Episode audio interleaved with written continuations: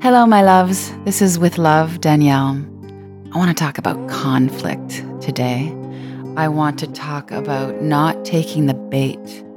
I want to talk about the opposite of conflict, which is peace, and how unfamiliar and unsettling and foreign peace can feel when you're in the middle of chaos and arguing and attack and opposition.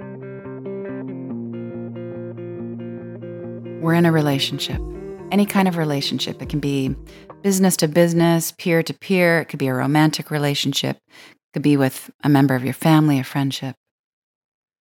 There's a conflict. There's a conflict that might be so severe that you're deciding you need to argue over different parts of who owns what, who was right, who was wrong, who's going to get what going forward, all that kind of stuff. The conflict itself, the dance of the fight, the anatomy of the argument is really just an opportunity for the ego to off gas. It's how our shadow selves have a field day. It's how our woundedness gets its attention. And the training, the opportunity to really become a master of love and to think more clearly and to really grow upward is to learn how to be calm in that storm, to learn how to not take the bait. It's the ultimate test. Exactly when you want to lash out or in a really dignified and spiritually buttoned up way, with so much love and consideration, lay out very succinctly all the reasons that you are right and more evolved than they are, which is really just the ego in disguise, totally understandable. Instead of doing all that stuff, instead of dancing, you just step out of the dance. And that's the move that will reconfigure every cell in your being. That's the move that's going to change the course of your life for the better. That is liberation. Have a friend in a deep battle with a relative. It was legal, might have gone to court, lots of back and forth, so painful. And you could see all of the issues of family of origin stuff and the way they had treated her for years and the way she showed up. And it was just all there. It was like ego, woundedness, inner child, frenzy. I texted her back. What if you gave this zero more energy? I know it's totally counterintuitive. I know this may feel impossible, but just zero more energy. What if you just keep it really simple and really clean? And simple, by the way, is a spiritual practice.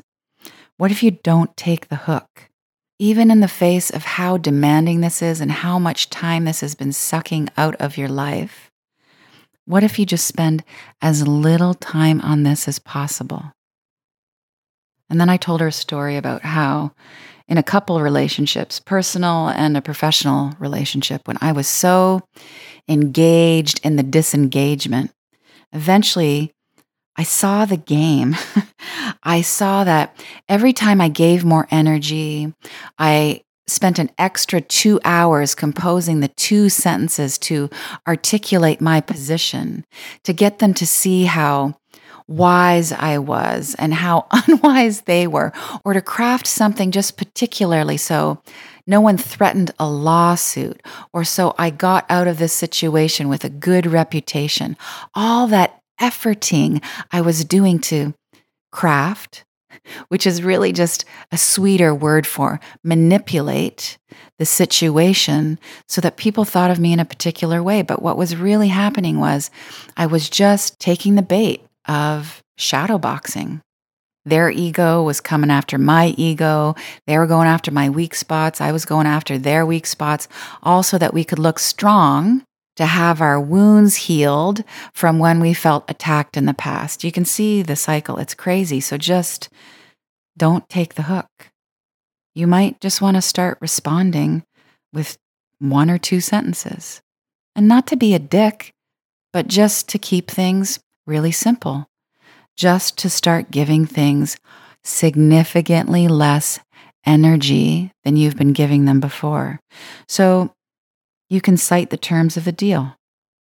You can stop defending yourself. Stop defending yourself. A Course in Miracles teaches that when we defend ourselves, we perceive that there has been attack where there has been no attack. When we defend ourselves, we affirm the attack.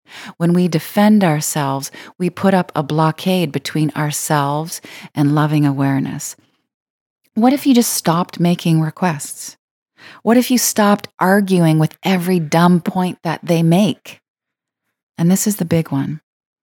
What if you just get really comfortable with wondering, and by wondering, I mean fretting and panicking about whether they think if you are awful or dumb or mean or stupid or entitled or unworthy. Get comfortable with wondering what they think about you.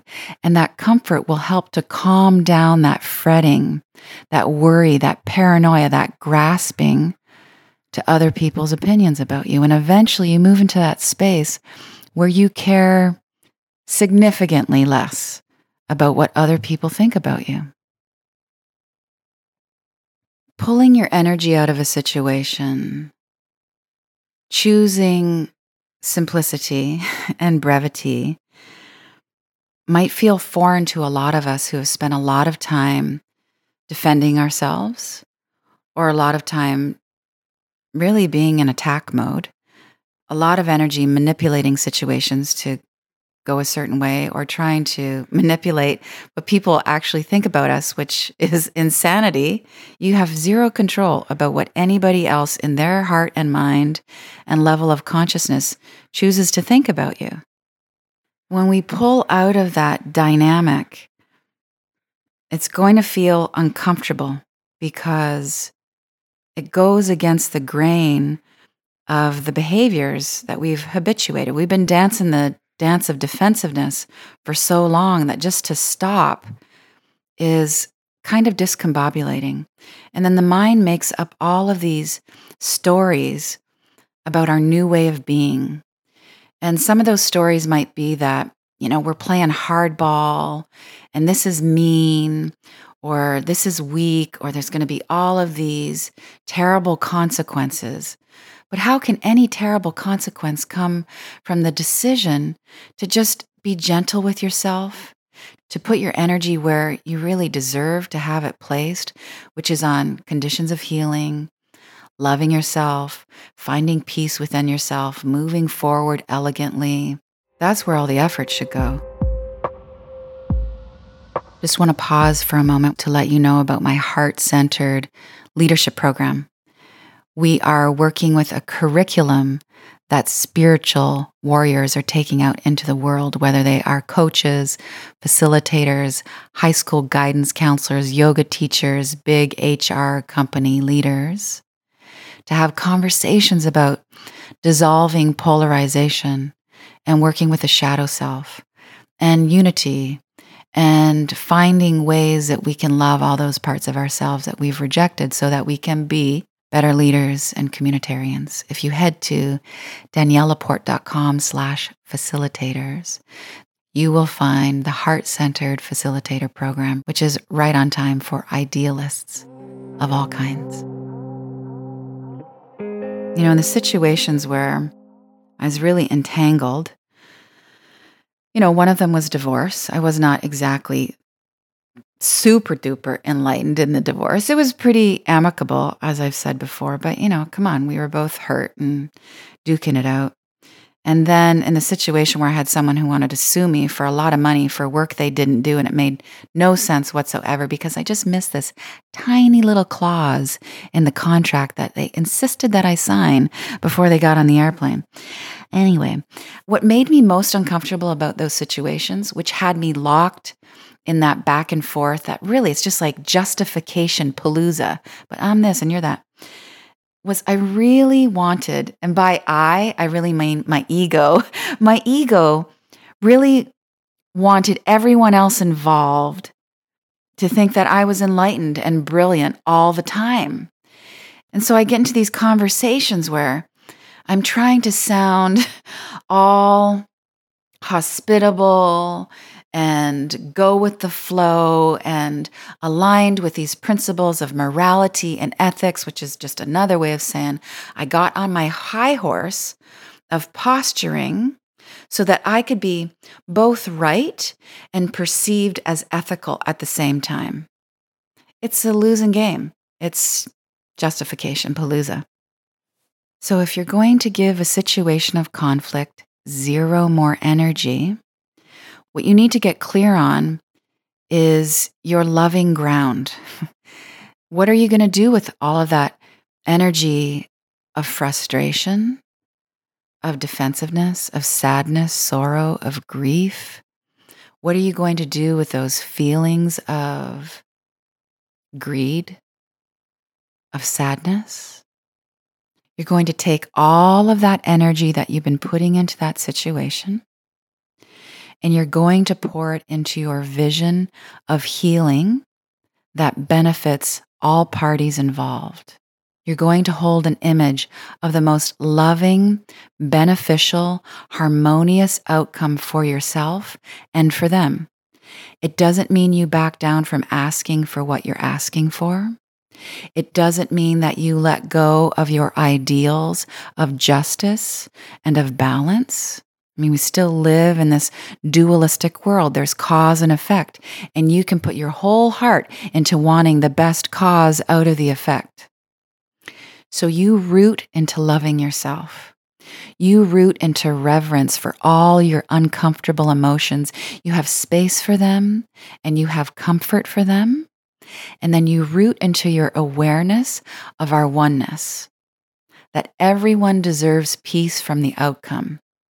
Someone may win on paper and someone may lose, but you direct your prayers to peace for all. That's all of your energy going into that, and zero of your energy going into the dance of the conflict. You prioritize peace for you and everybody. And the divine irony of that is when you are running that loving intention of peacefulness through your mind, your heart, your energy bodies, everything begins to calm down. They may keep coming at you, but you calm. They might want to keep the conflict and the scenario going, but you're calm. And here we keep in mind the universal law that to give is to receive. You are emitting, you are radiating calmness and peace rooted in the prayer of harmony, and they begin to settle down. Besides, you are putting zero energy, or at least significantly less energy, into the situation now.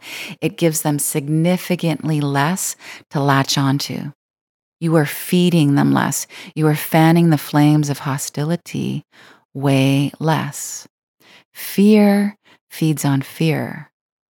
Hostility feeds on hostility.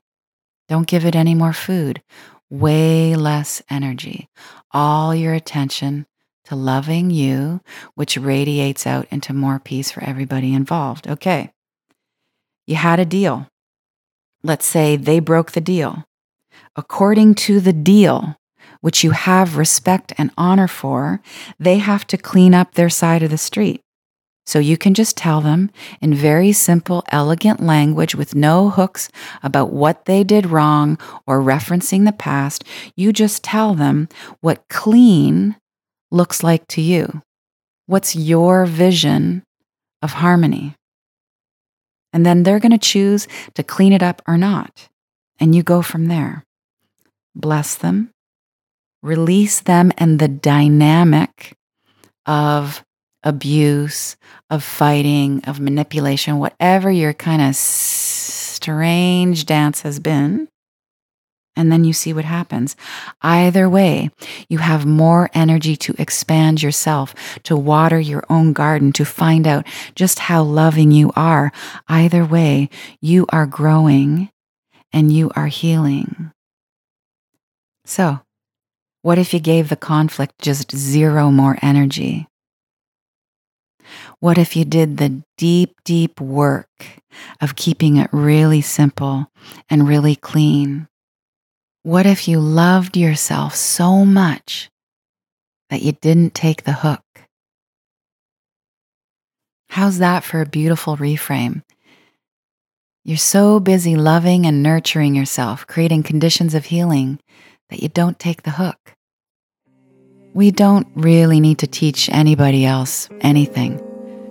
We just need to love ourselves enough to choose peace. Thank you so much for listening, for feeling, for spreading the word with love.